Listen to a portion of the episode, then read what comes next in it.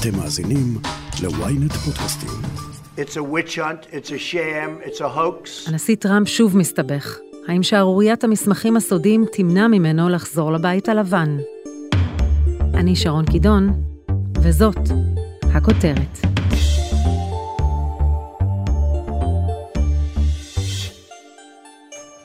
Fundraising for the Republican Party has gone through the roof. We're setting records. We've never, nobody's ever seen anything like it because the people are disgusted.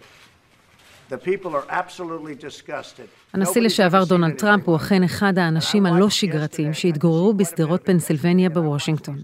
בחודשים האחרונים טראמפ נמצא במרכזה של ועדת חקירה לאירועי הפריצה לקפיטול בשישה בינואר, והפרשה שהתעוררה בשבוע האחרון לא מוסיפה לו כבוד ומציירת תמונה בלתי נתפסת על מי שהנהיג את העולם המערבי במשך ארבע שנים.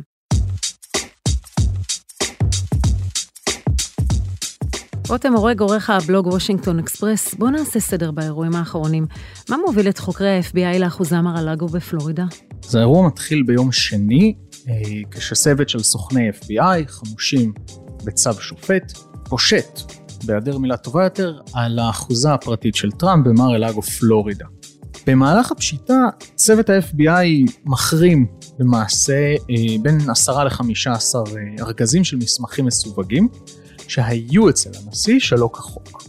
ככה האירוע מתחיל, והאירוע מתחיל כשטראמפ מפרסם שזה מה שקרה, עד אז אה, אף אחד לא, לא היה מודע לזה שזה קורה.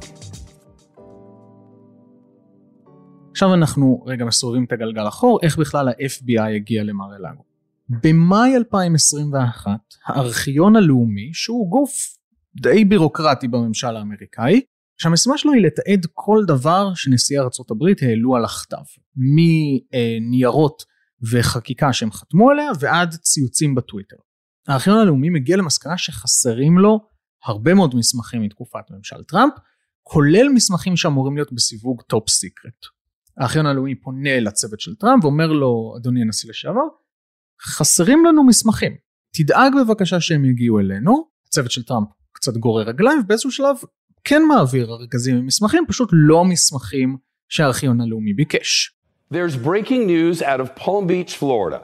Former President Trump says his Mar-a-Lago home there is being raided by the FBI right now. והשבוע, כשברקע אה. פתיחת החקירה הפלילית על המעורבות של טראמפ באירועי השישה בינואר, צוות של ה-FBI מגיע פיזית עם צו שופט ל- למר אלאגו ומחרים את המסמכים שהיו חסרים. הפרשה כאמור מתגלה לציבור כשטראמפ עצמו מוציא הודעה שבה הוא מתאר את הפשיטה כמצור על האחוזה. בתחילת השבוע אי אפשר היה לדעת אילו מסמכים מחפש ה-FBI, משום שצו החיפוש לא פורסם. בוושינגטון פוסט רמזו כי מדובר במסמכים הקשורים לביטחון הלאומי של ארצות הברית, מה שהעלה לא מעט השערות וספקולציות.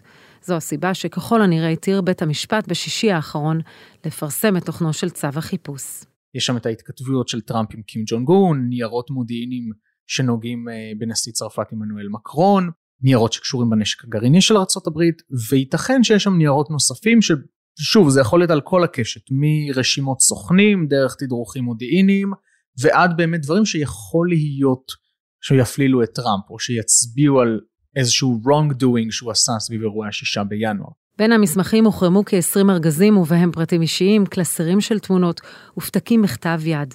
כמו כן נמצאו מסמכים שסווגו כסודיים ביותר, בהם מסמכים בדרגת הסיווג הגבוהה ביותר בארצות הברית, top secret SCI.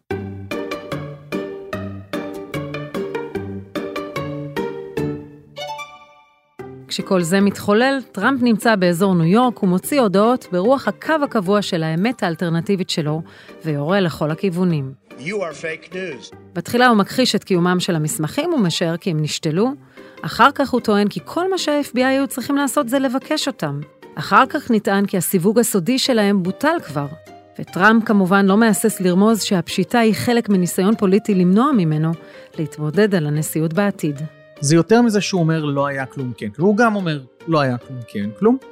גם טוען שיש ביכולתו את היכולת uh, to declassify ניירות uh, מסווגים, שזה לא משנה אם זה נכון או לא, כל פיסת מידע שנשיא ארה"ב ייצר במהלך כהונתו צריכה להיות בארכיון הלאומי ולא בבית הפרטי שלו. זה החוק פשוט. אבל הטיעון שלו הולך שני צעדים קדימה. והוא מתבסס מצרך על טענת מה שאנחנו קוראים לו what איזושהי אמירות כן גם uh, קלינטון העלים האימיילים ולא חקרו אותה. אבל הטיעון המעניין באמת שטראמפ השמיע הוא שהמסמכים המזויפים שלכאורה נמצאו אצלו נשתלו בעצם על ידי ה-FBI. למה זה מעניין? כי אם אתה טוען שהשתילו אצלך דברים, סימן שאתה יודע שיש אצלך משהו, אתה כבר יודע מה הולך לצאת משם. עכשיו יכולות להיות אלף ואחת סיבות לכך שהמסמכים ששוב אמורים להיות בארכיון הלאומי תחת אבטחה היו בביתו הפרטי של טראמפ. זה יכול לנוע מי הוא רוצה להשתמש בהם כדי לתמרן אנשים לנצל אותם לסחוט אותם ועד ממש טעות אנוש. הקשת היא מאוד מאוד רחבה וגם באמת מדובר בהרבה מאוד מסמכים. אבל זה שהיו שם מסמכים שלא היו אמורים להיות שם שוב דברים שנוגעים בנשק הגרעיני של ארה"ב התכתבויות של טראמפ עם מנהיגים זרים דברים רגישים אז הדברים עומדים כמובן בסתירה לפרסומים בכלי התקשורת בארצות הברית על כך שעורך דינו של טראמפ חתם בעצמו על הצהרה ביוני האחרון כי אין במר הלאגו כל מסמכים מסווגים וכל מה שהיה נשלח בחזרה לוושינגטון. עוד חשוב לזכור זה שאומנם מדובר באחוזה פרטית אבל היא שימשה במהלך גם במהלך כהונתו של הנשיא וגם לאחר מכן בתור מרכז העצבים של משפחת טראמפ. Uh, the world needs to move. I mean, I can't overemphasize to you, John, what a how big of a deal this would have been within the There's Department no of telling Justice what they put the in there or took. This was a heist. The FBI's like, we're going to take everything and then we're going to tell you later what we found. וכמובן, כאלה אמריקה, האירועים מתדלקים מלחמת נרטיבים בכלי התקשורת. בעוד ב-CNN מדווחים כי טראמפ הפעם ממש הסתבך, בפוקס ניוז הידידותית לרפובליקנים, מאמינים באמת משלהם. זה נדמה שהם לא מסקרים את אותה פרשה אפילו. צריך לה, להכיר משהו. אנחנו אוהבים לחשוב על אמריקה כעל מדינה אחת וזה פשוט לא נכון. יש שתי אמריקות. אמריקות של החופים והערים הגדולות ואמריקה של פחות או יותר כל השאר. חגורת החלודה לשעבר חגורת הפלדה אבל באופן עקרוני כל המרחב או כמעט כל המרחב הכפרי באמריקה שזה מרחב שהוא הרבה יותר שמרן יחסית יותר דתי יותר לבן פחות קוסמופוליטי וזה מרחב שאפשר לגור כל החיים בעיירה ולחיות עד 120 בלי לצאת ממנה בלי לפגוש אף אחד אחר ונוצר מצב של שתי אמריקות והרשתות השונות כמו שאמרת CNN ופוקס ניוז כדוגמאות הן פשוט מחזקות את הנרטיב הזה עוד יותר. פשיטה על מר הלאגו, ובעיקר לא רק הפשיטה עצמה, אלא האופן שבו היא נתפסת, נתפסת כדבר לא רק לגיטימי, אלא הכרחי על מנת להגן על ביטחון המדינה בצד של הדמוקרטים, ומהצד השני של המתרס, כן, מהצד הרפובליקני, הסיפור הזה מזין בצורה מאוד ברורה את הנרטיב שטראמפ מנסה לבנות, וטראמפ בונה כבר, כן, מאז הקמפיין הראשון שלו ב-2016, כן, נרטיב פופוליסטי שמזון שלו זה מזון של לתקוף את המוסדות ואת הממסד והתחושה שיש רדיפה. פרופסור אודי זומר מבית הספר למדעי המדינה והמרכז לחקר ארצות הברית באוניברסיטת תל אביב. עד כמה האמת האלטרנטיבית של טראמפ, על פי המדובר ברדיפה פוליטית, למנוע ממנו לרוץ לבית הלבן, תוכל לעמוד כאן עם כל מה שנחשף? אני חושב שאם מסתכלים על ה...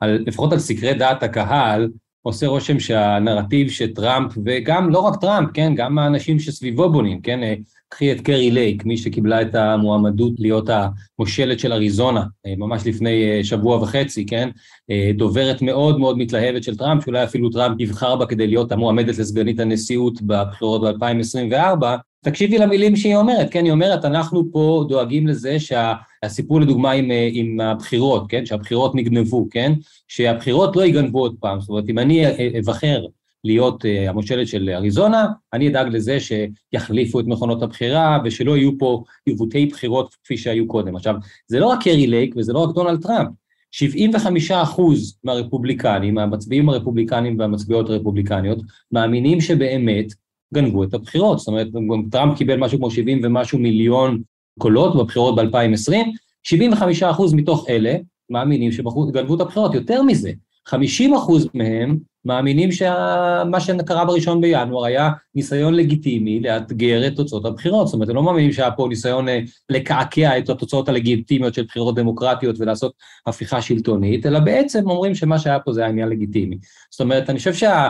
ומסתכלים על, על, על המקורות מידע של אותם אנשים, כן? מסתכלים על ערוצי הטלוויזיה, פוקס ניוז, ומסתכלים על ה-truth social, כן? שזה הרשת החברתית של טראמפ את רואה גם את ההקצנה שקורית שם באופן כללי ובצורה אפילו עוד יותר אה, משמעותית מאז אה, הפשיטה על מר הלאגו, את רואה שהנרטיב הזה מחזיק מאוד מאוד חזק, ואפילו לא רק זה הייתי אומר, הייתי אומר שאפילו הוא תופס תאוצה כתוצאה מזה.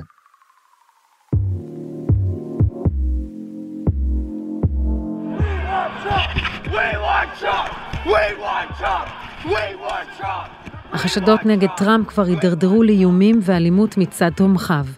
בשבוע שעבר נשמעו איומים נגד התובע הכללי מרי גרלנד והשופט ברוס ריינהארט שחתם על צו החיפוש, כשאפילו היה ניסיון לפגוע באנשי FBI. תראי, יש, יש לפחות שתי רמות שאפשר לדבר על כמה רחוק זה ילך. רמה אחת זה ברמה של תוך המפלגה הרפובליקנית. בתוך המפלגה הרפובליקנית טראמפ מצליח בצורה יוצאת דופן, אפשר להגיד להטיל את חתיתו, אפשר להגיד להפעיל את כוחו. עכשיו צריך להבין שבאמריקה, כיוון שזו מערכת דו-מפלגתית, אם טראמפ ותומכיו מחליטים מי שייך למפלגה הרפובליקנית ומי לא שייך, או שייכת, אז זה אומר שבעצם מי שלא שייך, הם מוציאים אותו למדבר הפוליטי, כי אין לך איפה להיות אם אתה לא באחת המפלגות הגדולות. האלטרנטיבות לטראמפ כרגע, את יודעת, זה רון דה סנטיס, מושל פלורידה, זה אולי מייק פומפאו, שהיה מזכיר המדינה, שר החוץ, אבל בעצם מה פומפאו ודה סנטיס מציעים? הם מציעים אה, גרסה של אה, טראמפ, רק גרסה פחות אותנטית ופחות חזקה. זאת אומרת, אני לא רואה אותם אם הדברים ממשיכים כמו שהם עכשיו, באמת מחליפים את טראמפ, עושה רושם שטראמפ, את יודעת, בסופו של דבר יכריז על זה שהוא רץ ב-2024. זה רמה אחת. רמה נוספת, שיש סיכוי שיהיה פה התנגשות שקורית לא רק בדמוקרטיה האמריקאית, קורית בעוד דמוקרטיות שאנחנו מכירים, התנגשות בין מנגנוני אכיפת החוק, שהחשיבות שלהם בדמוקרטיה היא מאוד מאוד גבוהה, ובין הרצון של הציבור הרחב, שגם החשיבות שלו היא מאוד גבוהה, וההתנגשות הזאת קורית, כבר קרתה בהיסטוריה, כן? זה לא פעם ראשונה שזה קורה, אבל מה שיכול לקרות פה, וזה לא לגמרי מופרך, שמנגנוני אכיפת החוק ילכו ויתקדמו עם החקירות בצורה שבסופו של דבר באמת תגרום להגשת כתבי אישום. ההחלטה של מרי גרלנד, של שר המשפטים, לעשות את זה מעידה על זה שכנראה הוא חשב שבאמת אם הוא לא יעשה את זה בתזמון הזה, אז יהיו שם ראיות שחשובות גם לחקירה ואולי אפילו לביטחון ארה"ב שייעלמו בדרך זו או אחרת. ובאותו זמן טראמפ אה, הולך וצובר כוח מבחינה פוליטית, יש לו כבר הרבה מאוד כוח, ויכול להיות מצב שבו הוא אפילו אה, מועמד אה, לנשיאות, או אולי אפילו אה, נבחר, ובאותו זמן, או פחות או יותר באותו זמן, אנחנו רואים את התהליכים המשפטיים מגיעים לסיומם, והוא אה, נמצא אשם, או מקורבים, מאוד מקורבים לא נמצאים אשמים. אנחנו מדברים פה על משבר אמון עמוק של עשרות מיליוני אמריקאים מול מוסדות השלטון והמערכת השלטונית של הדמוקרטיה האמריקאית, ומצד שני, עשרות מיליוני אמריקאים שמרגישים שהגל הפופוליסטי הזה של טראמפ ושל התומכות והתומכים שלו מאיים על דרך החיים שלהם, על תפיסת העולם שלהם ואפילו על המוסדות שהם מאמינים בהם. פרופסור אודי זומר, תודה רבה לשיחה. בשמחה, שרון, להתראות.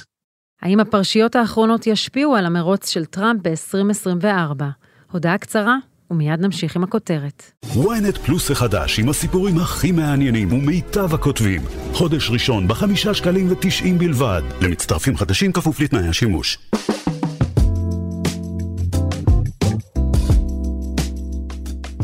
רותם הורג בחזרה אליך.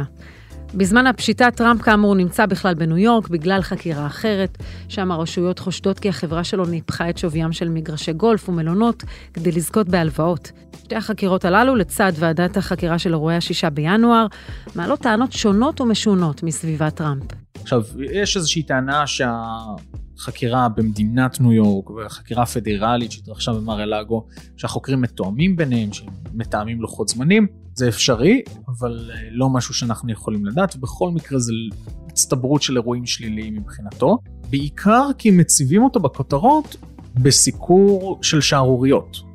טראמפ היה מעדיף שהכותרות המשיכו להתעסק באינפלציה, שהיא עדיין טיפה ירדה בחודש האחרון, אבל עדיין גבוהה מאוד.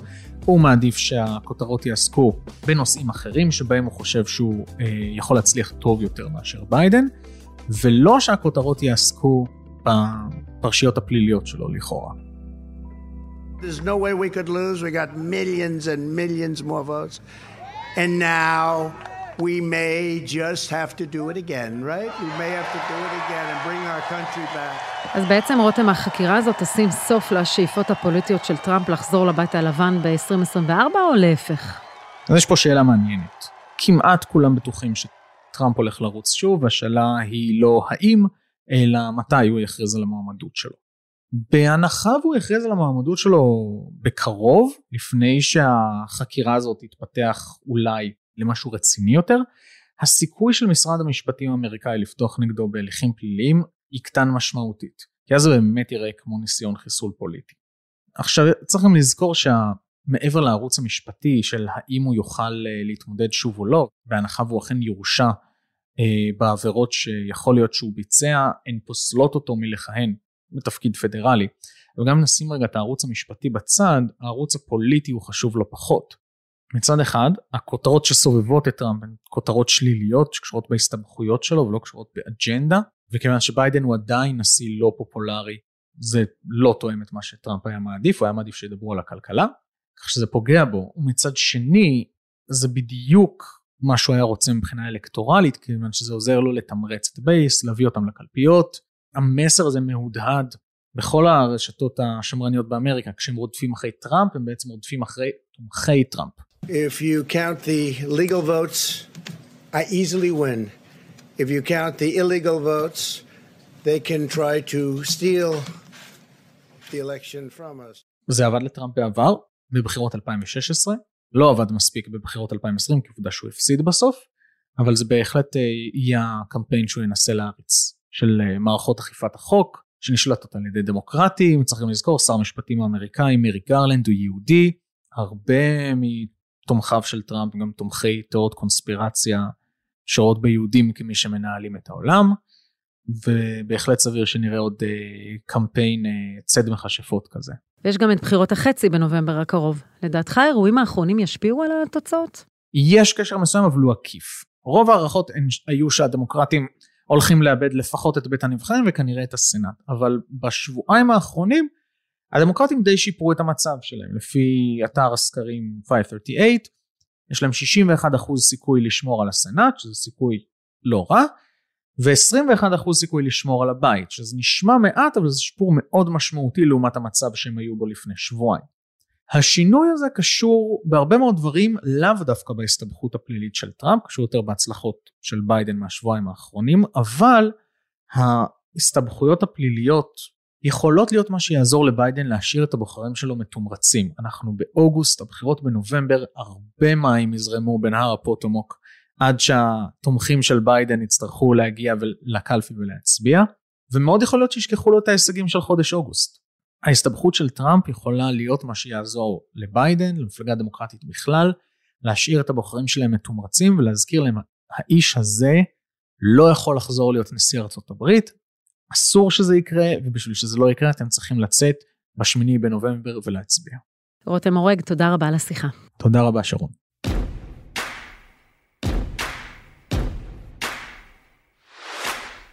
אצל טראמפ כמו אצל טראמפ, אין רגע דל. גם כשהוא מחוץ לבית הלבן מעל שנה וחצי, מעלליו עדיין מהדהדים ומטלטלים את העולם.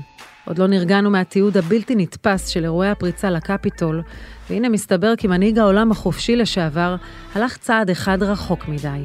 בימים של אינפלציה, וכשמצבו של ביידן בסקרים בכי רע, טראמפ היה שמח שיזכירו אותו בהקשרים חיוביים יותר.